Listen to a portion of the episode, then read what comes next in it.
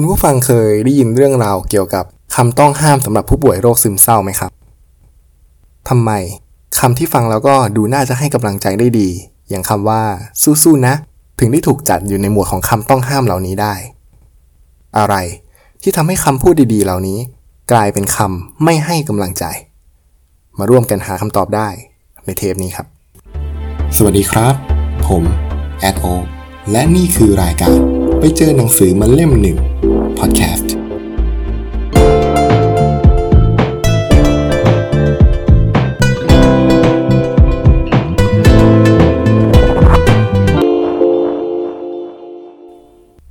ถ้าลองให้นึกถึงคำพูดสำหรับให้กำลังใจหรือว่าปลอบใจคนที่กำลังเสียใจอยู่เนี่ย ผมคิดว่าส่วนใหญ่ก็คงหนีไม่พ้นคำพูดประมาณว่า อย่าคิดมาก เดี๋ยวมันก็ผ่านไป หรือถ้าเกิดคนคนนั้นกำลังนั่งร้องไห้เสียใจอยู่ เราก็คงเดินเข้าไปปลอบเขาด้วยคำพูดประมาณว่า ไม่ต้องร้องไห้ ร้องไห้ทำไม สู้ๆนะ คือคำพูดเหล่านี้เนี่ยแทบจะเป็นคำสามัญสำหรับให้กำลังใจไปแล้ว แต่เชื่อไหมครับว่าทุกคำที่ผมพูดออกมาเนี่ย ถือเป็นคำต้องห้ามสำหรับผู้ป่วยโรคซึมเศร้าทั้งหมดเลย และเชื่อผมเลยครับว่า ต่อให้ไม่ใช่ผู้ป่วยโรคซึมเศร้า แต่ถ้าเกิดว่ามันเป็นเราซะเองอะที่กำลังเจอเหตุการณ์ร้ายๆในชีวิตกำลังจมอยู่กับความเสียใจ เราเอง ก็ไม่มีทางที่จะรู้สึกดีได้ เพราะคำพูดเหล่านี้หรอกครับ หลาย ๆ ครั้งคำพูดเหล่านี้อาจจะทำให้เรารู้สึกแย่ลงด้วยซ้ำก่อนอื่นเนี่ยเราต้องทำความเข้าใจกันก่อนนะครับว่า จริง ๆ แล้วคำว่าซึมเศร้าเนี่ย มันไม่ได้หมายถึงกลุ่ม ผู้ป่วยที่ป่วยเป็นโรคซึมเศร้าอย่างเดียวคำว่าซึมเศร้าเนี่ยจริง ๆ แล้วเป็นสภาวะหนึ่งของอารมณ์ครับ มันเป็น mood เป็น feeling ที่สามารถเกิดได้กับคนทุกคน มันคือความรู้สึกท้อแท้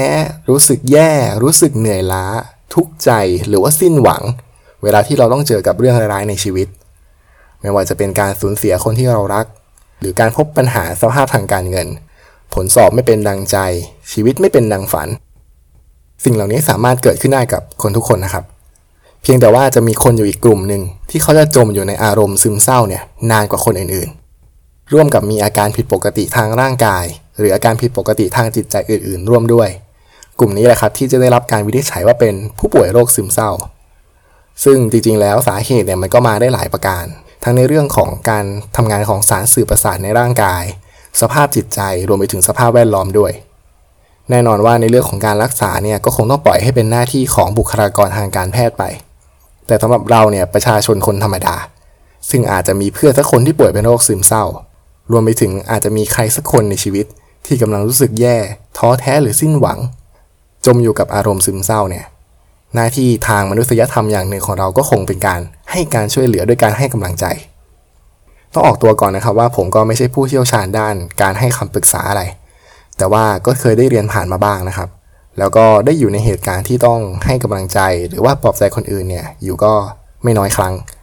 ไม่ว่าจะเป็นเหตุการณ์เล็กๆ ไปจนถึงเหตุการณ์บางเหตุการณ์ที่บอกได้เลยว่า ณช่วงเวลานั้นเนี่ย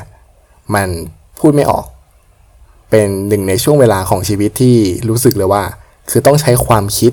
ในทุกๆประโยคที่เราจะเอ่ยออกไปเลย เพราะเราไม่รู้เลยครับว่าคำพูดบางคำที่เราคิดว่าเราให้กำลังใจเขาเนี่ย มันอาจจะส่งผลในทางตรงกันข้ามก็ได้ เราไม่รู้เลยว่าคำพูดที่เราพูดออกไป มันจะทำให้สถานการณ์เนี่ยแย่ลงหรือเปล่า และในเบื้องต้นคำพูดที่อาจจะทำร้ายจิตใจคนที่ฟังที่กำลังรู้สึกซึมเศร้าอยู่ โดยที่เราเองก็ไม่ได้เจตนาให้เป็นอย่างนั้นเนี่ย ก็คือกลุ่มคำต้องห้ามนี้นี่เอง ข้อมูลนี้ผมอ้างอิงมาจากเว็บเพจ Mahidol Channel นะครับ เขาได้ยกตัวอย่างกลุ่มคำพูดต้องห้ามสำหรับผู้ป่วยโรคซึมเศร้าขึ้นมา ซึ่งมันก็จะมีหลายคำเลยครับที่มันมีความชัดเจนในตัวมัน อย่างเช่นคำว่าทำไมถึงทำไม่ได้ คืออันนี้มันมันชัดเจนเนาะว่ามันมีลักษณะของการกล่าวโทษนะครับ แต่ก็ยังมีอีกหลาย ๆคำที่ฟังดูแล้วก็ไม่ได้แย่ แต่ทำไมถึงกลายเป็นคำที่ไม่ควรพูดไปได้ ยกตัวอย่างนะครับ เช่นคำว่า สู้ๆนะ แย่จังเลย แค่นี้เอง อย่าคิดมาก เดี๋ยวก็ดีขึ้นเอง พยายามอีก ไม่ต้องร้องไห้ หรือว่าคำว่าลืมลืมมันไป คือจริงๆ แล้วคำพูดพวกนี้เนี่ย เหตุผลหนึ่งที่ทำให้มันไม่ work เลย เวลาที่เรากำลังจะให้กำลังใจใครสักคนเนี่ย เนื่องด้วยลักษณะหนึ่งทางจิตวิทยาครับ เราเรียกว่า ignorance หรือว่ามันมีลักษณะของคำพูดที่เป็นการเพิกเฉย คือคนพูดเนี่ยจะรู้สึกดีขึ้น พอรู้สึกเหมือนกับได้พูดอะไรออกไปสักอย่างแล้ว ในขณะที่คนฟังเนี่ยอาจจะรู้สึกเหมือนกับว่า ต้องถูกทอดทิ้ง ให้ต้องดินรนต่อสู้เพียงคนเดียว จริงๆพูดเฉยๆเนี่ยอาจจะไม่เห็นภาพ ขอยกตัวอย่างอย่างนี้แล้วกัน สมมุติว่าเรามีเพื่อนสนิทสักคนหนึ่งครับที่เขาสูญเสียคนสำคัญในชีวิตของเขาไป แน่นอนว่ามันก็เป็นหน้าที่ของเราเนาะที่จะต้องเดินเข้าไปปลอบใจเพื่อนคนนี้ผมเชื่อว่าส่วนใหญ่หลังจากที่เดินไปตบไหล่เพื่อนแล้วก็พูดว่าสู้ๆนะแล้วเนี่ย ส่วนใหญ่เลยก็คงจะเป็นการเดินออกมาจากสถานการณ์นั้น อารมณ์เหมือนกับว่าได้ทำหน้าที่ของตัวเองไปเรียบร้อยแล้ว แต่ทีนี้ให้ลองนึกดูนะครับว่า ถ้ามันเป็นเราที่สูญเสียใครสักคนที่สำคัญในชีวิตไป แล้วอยู่ๆก็มีคนสักคนเดินมาตบไหล่เรา แล้วก็พูดว่าสู้ๆนะ เราจะรู้สึกยังไงครับ คือจะให้เราสู้เหรอ สู้กับใคร แล้วคุณจะไม่มาช่วยสู้ด้วยกันเหรอ หรือว่าลองนึกในอีกกรณีหนึ่งนะครับ สมมุติว่าเป็นการประกาศผลสอบครั้งสำคัญครั้งหนึ่งในชีวิตเลย และเราสอบไม่ผ่าน แล้วอยู่ๆก็มีเพื่อนที่สอบผ่านคนหนึ่งเดินเข้ามา แล้วก็บอกเราว่า เฮ้ย อย่าคิดมากเลยแก ปีหน้าค่อยเอาใหม่ พยายามเข้า ถามว่าเราจะรู้สึกยังไงอะครับ คือจะให้ไม่คิดมากจริงๆเหรอ รอปีหน้าเหรอ เราต้องเปิดไปอีกหนึ่งปีอะให้พยายามอีกเหรอ คือเราพยายามแล้วไง แต่ว่ามันทำได้เท่านี้ ก็เราไม่เก่งเหมือนแกไง แกมันเป็นคนที่สอบผ่านนี่ นี่คือสถานการณ์จริงที่มันเกิดขึ้นครับ คำพูดเหล่านี้เนี่ยมันเป็นคำที่ฟังดูโอเค ในมุมของผู้พูด มันรู้สึกเหมือนกับว่าเราได้ทำอะไรดีๆ สักอย่างออกไปแล้ว แต่ในมุมของผู้ฟังเนี่ยมันตรงกันข้ามเลย เขาไม่โอเคขึ้นด้วยหรอกครับ มันเหมือนกับว่าเขากำลังเผชิญหน้ากับสถานการณ์ร้ายๆอยู่คนเดียว คือจะเห็นนะครับว่าการที่เราเอาตัวเองเนี่ยเข้าไปอยู่แทนที่ในสถานการณ์ของคนคนนั้นเนี่ยมันมีผลต่อความคิดแล้วก็ความรู้สึกมากเลย สิ่งเหล่านี้แหละครับที่เราเรียกว่าการเอาใจเขามาใส่ใจเรา หรือ empathy ตรงนี้แหละครับที่น่าสนใจ ข้อมูลจากหนังสือทุกพฤติกรรมมีความเสี่ยง โปรดอย่าลำเอียงก่อนตัดสินใจ ของอาจารย์นัทวุฒิเผ่าทวีเนี่ยเขาได้พูดถึงประเด็นที่น่าสนใจเรื่องของการเอาใจเขามาใส่ใจเราไว้อย่างนี้ครับ เขาบอกว่ามันเหมือนกับการเชื่อมความสัมพันธ์ผ่านความรู้สึก มันเป็นการหยิบเอาทัศนคติของคนอื่น มาใส่ในใจเรา แม้ว่าในความจริงเราอาจจะไม่สามารถเข้าใจเขาได้เลย มันเหมือนกับการสมมุติว่า ถ้าเราเป็นคนคนนั้นเนี่ย คนคนนั้นจะรู้สึกยังไง คือฟังดีๆนะครับ ไม่ใช่ว่าถ้าเราเป็นคนคนนั้น แล้วเราจะรู้สึกยังไง ผมยกตัวอย่างอย่างนี้ครับ สมมุติว่าเราเนี่ยเป็นคนที่เรียนไม่เก่งเลย คือเราไม่เคยสอบได้เกินเกรด C เกรด D เลยเนี่ยมาทั้งชีวิต วันดีคืนดีครับ มีเพื่อนคนหนึ่งที่เรียนเก่งที่สุดในห้องเลย เก็บ A มาตลอด แล้วเขาได้มาพลาดให้กับวิชาวิชาหนึ่งจนเหลือเกรด C และเขาก็ดูจะทุกข์ใจกับสิ่งนี้มากเลย ถ้าเกิดว่าให้เราลองสมมุติว่าเราอะเป็นคนที่สอบตกคนเนี้ยวิชานั้นเนี่ยบางทีเราอาจจะรู้สึกเฉยๆก็ได้นะครับ เพราะที่ผ่านมาในชีวิต เราสอบได้เกรด C มาตลอดเลยไงแต่ในมุมของคนที่เขาได้ A มาตลอด เขาอาจจะมีแรงกดดันบางอย่างจากครอบครัว ความคาดหวังบางอย่างในชีวิตของเขา เขาพยายามกับวิชานี้อย่างเต็มที่ แล้วผลที่ได้มันออกมาเป็นเกรด C เพราะฉะนั้นเขาก็คงจะรู้สึกแย่กับวิชานี้มากๆ ไม่เหมือนกับเราที่เรามีภูมิคุ้มกันกับสถานการณ์นี้มาก่อนตลอด ดังนั้นหัวใจของการเอาใจเขามาใส่ใจเรา มันจึงเป็นการหยิบเอาตัวเองเนี่ยเข้าไปอยู่ในสถานการณ์นั้น แล้วคิดว่าคนคนนั้นเนี่ยเขารู้สึกยังไง ซึ่งตรงนี้ครับเป็นจะตรงกันข้ามกับเรื่องของการใช้คำพูดต้องห้ามต่างๆที่พูดมาคำพูดที่ว่าสู้ๆนะ เดี๋ยวมันก็จะดีขึ้นเนี่ย จริงๆ แล้วมันคือการแสดงความสงสาร หรือเราเรียกว่าซิมพาธีมันมาจากความรู้สึกของผู้พูดครับ ที่คาดหวังว่าทุกอย่างน่าจะดีขึ้น เราบอกเพื่อนว่าไม่ต้องเสียใจ เพราะเราอยากให้เพื่อนไม่ต้องเสียใจ เราพูดว่าสู้ๆนะ เพราะอยากให้เพื่อนลุกขึ้นมาสู้ แต่เราไม่ได้พูดในมุมมองของคนที่กำลังอยู่ในสถานการณ์นั้นเลย สิ่งหนึ่งที่ต้องนึกอยู่เสมอครับก็คือ คนที่เขากำลังท้อแท้ สิ้นหวังเนี่ยเขาไม่ได้ต้องการให้ใครมาสงสาร แต่เขาต้องการคนที่เข้าใจ คนที่เข้าใจในความเป็นเขา รับรู้ว่าในสถานการณ์แบบเนี้ยเขารู้สึกยังไง เพราะฉะนั้นนี่คือข้อแตกต่างระหว่างความสงสารกับการเอาใจเขามาใส่ใจเรานั่นเอง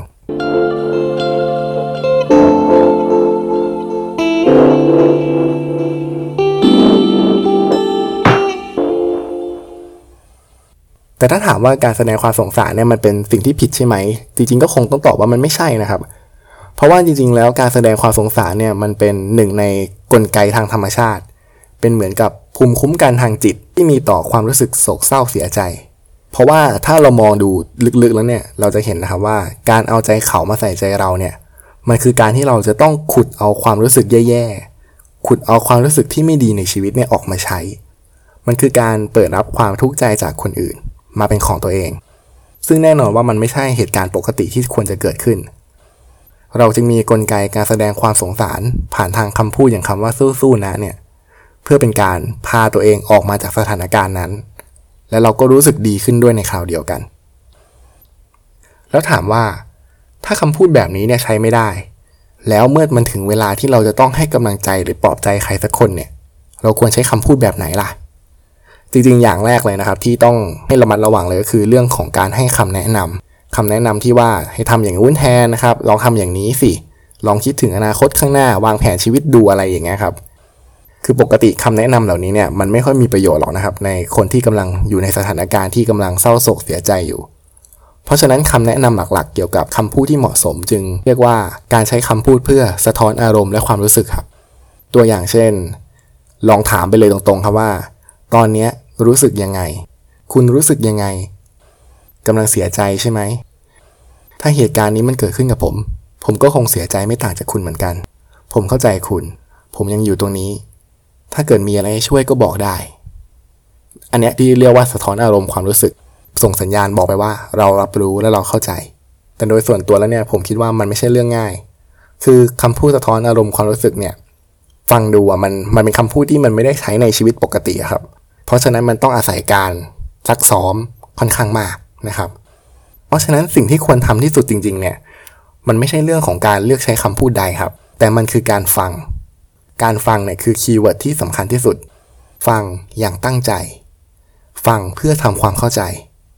ในระหว่างที่ฟังเนี่ยไม่ต้องใช้ประสบการณ์ ความคิดหรือว่าอคติใดๆไปตัดสินเลย ไม่ต้องพยายามพูดจาโน้มน้าว ไม่เบรก ไม่ตัดบท แค่ฟังเท่านั้นครับ คือต้องจำไว้ครับว่า สิ่งที่คนที่กำลังรู้สึกซึมเศร้า สิ้นหวังเนี่ย เขาต้องการมากที่สุด คือคนที่รับฟังแล้วเข้าใจ หลังจากนั้นเนี่ยคุณอาจจะค่อยใช้คำพูดเพื่อสะท้อนอารมณ์แบบที่ยกตัวอย่างไปก่อนหน้าก็ได้ หรือถ้าเกิดนึกไม่ออกไม่รู้ว่าจะพูดอะไรดี ผมแนะนำเลยว่าไม่ต้องพูดครับ แค่ฟังเฉยๆอาจจะลงไปนั่งข้างๆเขา จับมือเขาโอบกอดเขา แล้วฟัง เพื่อเป็นการส่งสัญญาณบอกกับเขาว่า เขาไม่ได้อยู่คนเดียว เขายังมีเราอยู่ตรงนี้ ยังมีคนที่รักเขา และพร้อมที่จะให้ความช่วยเหลือ ในยามที่เขาต้องการ เพราะอย่างที่บอกไปครับว่า ในมุมของคนที่รู้สึกซึมเศร้า ท้อแท้หรือสิ้นหวังเนี่ย การที่เขามาระบายเรื่องราวร้ายๆในชีวิตให้เราฟังเนี่ย เขาไม่ได้ต้องการคำแนะนำหรือว่าคำปลอบใจ เขาแค่ต้องการคนที่เข้าใจ รับฟังเขา ผมคิดว่าสิ่งหนึ่งที่เขาคาดหวังจะได้ยินจากเรามากที่สุดเนี่ย น่าจะแทนด้วยประโยคประโยคนี้ได้ครับ I don't even know what to say right now but I'm just glad you told me ฉันเองก็ไม่รู้เหมือนกันว่าจะพูดอะไร แต่ฉันก็ดีใจนะ ที่คุณเล่าเรื่องนี้ให้ฉันฟัง แล้วผมก็ดีใจ ที่มีโอกาสได้เล่าเรื่องนี้ให้ทุกคนฟังเช่นกัน ส่วนในครั้งหน้าจะเป็นเรื่องราวจากหนังสือเล่มไหน รอติดตามได้ใน EP ถัดไปสำหรับวันนี้ สวัสดีครับ